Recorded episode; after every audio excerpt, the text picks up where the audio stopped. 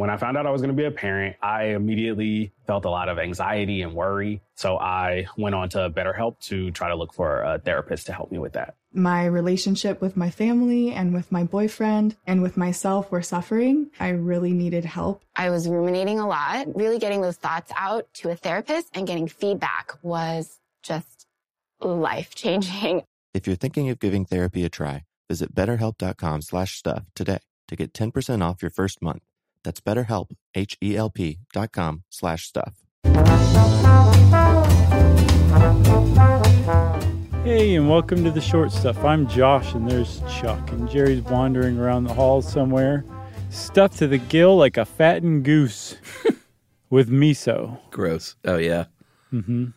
That makes it I better. saw her like she she eats balls of miso, doesn't even chew them, just swallows them like a duck. And they get stored in her liver, and eventually we will kill Jerry and eat that liver, and it's going to be delicious. I'm surprised that a miso uh, manufacturer and distributor hasn't. I guess they don't manufacture it, but packager has not tried to uh, custom brand a miso Jerry brand. It's a it's a. I think maybe we should do that. Maybe not my best idea.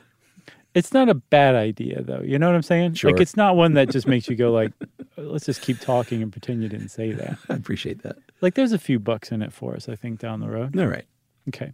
So we're talking about fat and liver because if you um, translate the word fatty liver into the French, it comes out to be foie gras, which you may have heard of before. You may have even eaten before. Nope. You may detest, Yes.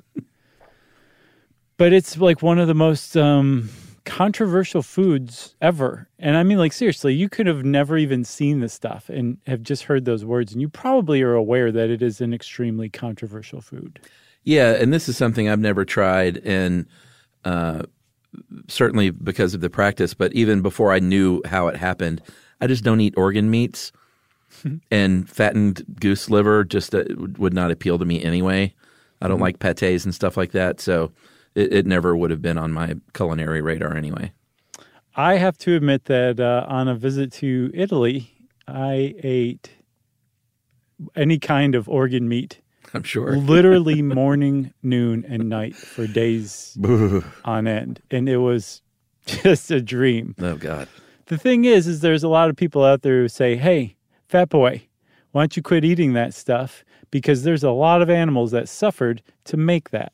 And they have a really good case, so much so that there have been bans specifically on foie gras. In fact, in uh, New York in 2019, they passed a ban, Bill 1378, that prohibits, get this, storing, maintaining, selling, or offering to sell force fed products or food containing force fed products, which is basically targeting foie gras because foie gras is a force fed product, hence the controversy associated with it. That's right. Uh, India, Australia, California, other places that have banned uh, foie gras from being, I guess, at least sold and served in restaurants. And the practice you're talking about, this force feeding, is it is it called gavage? I believe so, yeah. That's that's how I would say it. G A V A G E, and this goes way way back to, um, geez, at, at least Egypt when they were force feeding these geese when they uh, saw that it quote developed uh, that waterfowl developed large fatty livers after eating large amounts in preparation for migration, Yeah. and then this goes to the Mediterranean and then into France, where a lot of our culinary traditions were born. And there was a chef there named Jean Joseph Klaus or Klause. Uh, that'd probably be German, Klaus.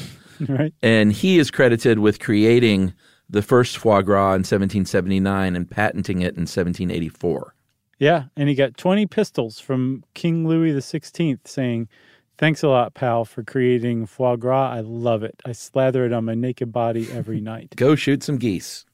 So, um, yeah, they're they're like this. This is based on this idea that that ducks and geese naturally fatten up, storing fat on the liver. They store it on their under their skin too, like we do. We also store fat on our liver, but geese and, and ducks are just evolutionary aces at storing fat in their liver. And it just so happens that somebody said, I wonder what that tastes like.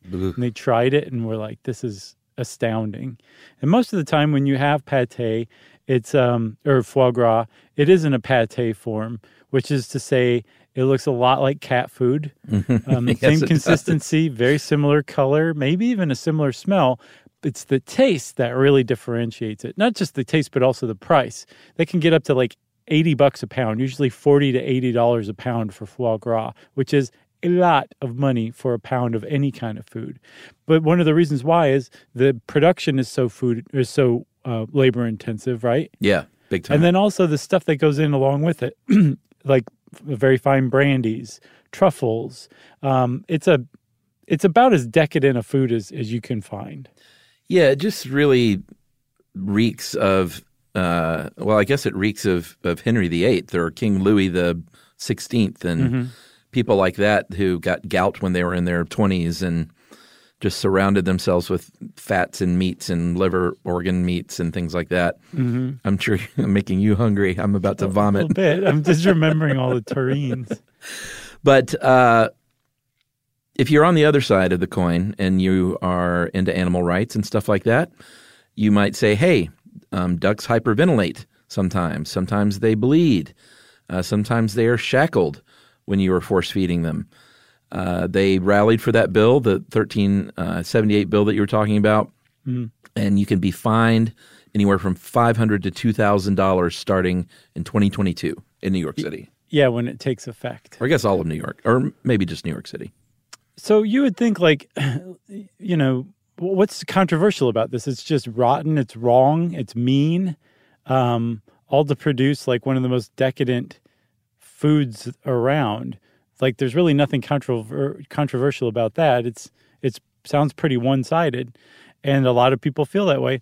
There is, however, another side that argue against it, and we will visit them right after this.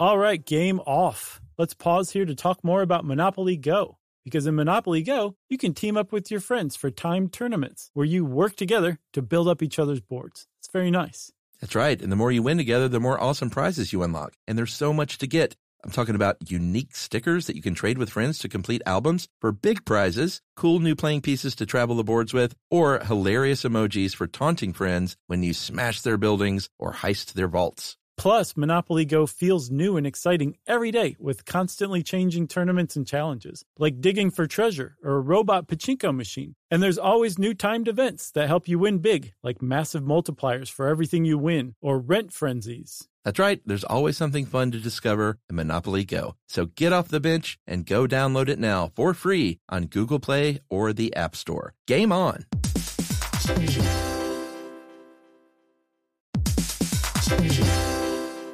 Hey friends, did you know that it's estimated that 85% of all customer service interactions are automated? Yeah, it's true, and customers are the lifeblood of all business. So you probably don't want to put that responsibility in the hands of a robot. And that's why thousands of business owners call Ruby and hire them. That's right. Ruby is the virtual receptionist company who screens, transfers, and takes messages 24 7, all while making your customers feel special. Yep, you definitely don't want to hire a subpar front desk person. And with Ruby, they engage with your callers in a conversational way, just like your best employee would. That's right. Finding someone who cares about your business as much as you do feels impossible at times, but the team at Ruby are experts in providing the best customer experience and turn every ring into a relationship. Yep, this year can be your best year yet. Small, efficient changes can make a huge impact on your bottom line. That's right, and Ruby answers all of your calls live from right here in the US. They'll take messages, answer questions, route calls, and much more. Visit ruby.com, or better yet, give them a call at 844 900 RUBY.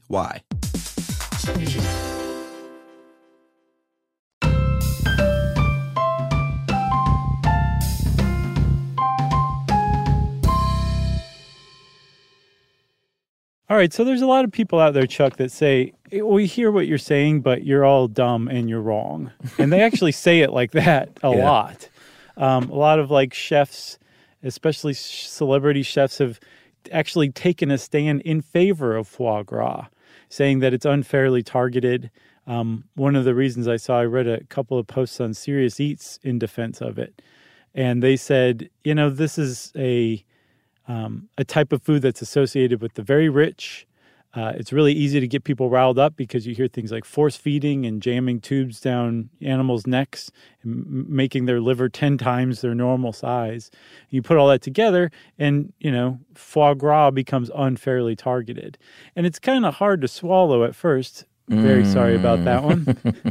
the idea that anybody would defend force feeding an animal to fatten its liver to 10 times its size so that um, gout ridden old Richies can eat a little bit of this stuff.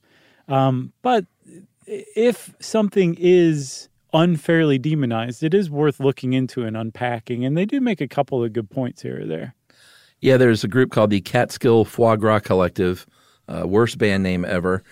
and they produce most of the foie gras that you would get in New York City. You, you could still get, I guess, once restaurants are open. For the next couple of years, Yeah, and they are they have challenged the ban, and they say it's unconstitutional. Um, you don't have jurisdiction over what we do, De Blasio, and these are our businesses, and you can't shut us down. Um, and the I guess the the leader, the president, Marcus Henley of the Catskill Foie Gras Collective, says, "You know what? This this little tube is really not causing any discomfort. Ducks ducks aren't like us. They're built different this uh, than than us. And this tube is they they love this thing. Trust me. basically, um, in that Serious Eats article, they went to like the greatest foie gras farm on the planet, and the ducks like came over to get their gavage um, feeding. But the that's definitely not par for the course. There's a lot of videos out there of some really abusive duck and geese farms where they're stuck in cages and their beaks are broken and they're bleeding out of their noses and they're lost feathers and they have like vomit around their mouth and they're still being force fed. Um, there's some really awful operations out there, but um, the apparently if you're getting good foie gras, you're getting it from somebody who's treating their animals very well, and the case they're making about ducks and geese being built differently than us is that their esophagus, their esophagi, I guess, are not connected to their trachea. They're two separate ones rather than shared like in in humans. And their esophagus is allowed to stretch. Like they can eat fish that are many times over the size of their actual esophagi so they can stretch pretty easily. So that's where they say it doesn't really give them much discomfort if any um, and that their their liver fattening to like huge like sizes that it's actually kind of built to do that. This is just humans speeding up this process or kind of making it in like a, a simulated way. Like the ducks, the ducks and the geese aren't doing this to migrate, but they are responding naturally to this kind of simulated packing on the weight. And that if you kind of start to understand it, you will probably change your mind about foie gras. I don't know if that's a, a foregone conclusion, but from what I read, it isn't as quite as as bad as I had presumed. The one that got me though, Chuck, is that if you they say if you are fine with eating eggs, you don't really think about where your chicken eggs are coming from, you've got no leg to stand on going after foie gras because the chickens that are producing those eggs that you're eating are being treated just as bad, if not worse, than the worst cases of the ducks and the geese that are being fattened up for pate. That is the one point that I find difficult to challenge.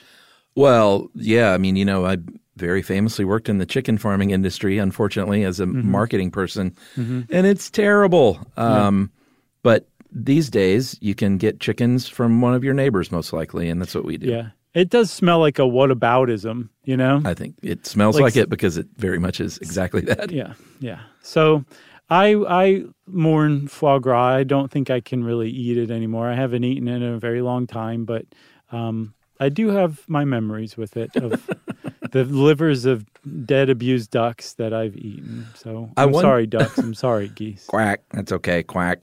Thanks. I wonder if uh, you know. You said that they were meant, or not meant to, but their livers would fatten up anyway for migration. I guess they are meant to.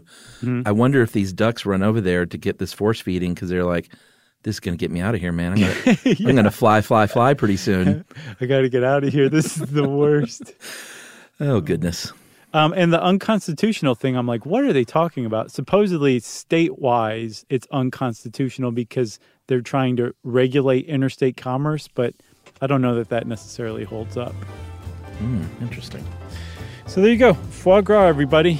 Uh, go make up your own mind about it. Go do a little research and see what you think. And in the meantime, short stuff is out. Stuff You Should Know is a production of iHeartRadio's How Stuff Works. For more podcasts from iHeartRadio, visit the iHeartRadio app, Apple Podcasts, or wherever you listen to your favorite shows.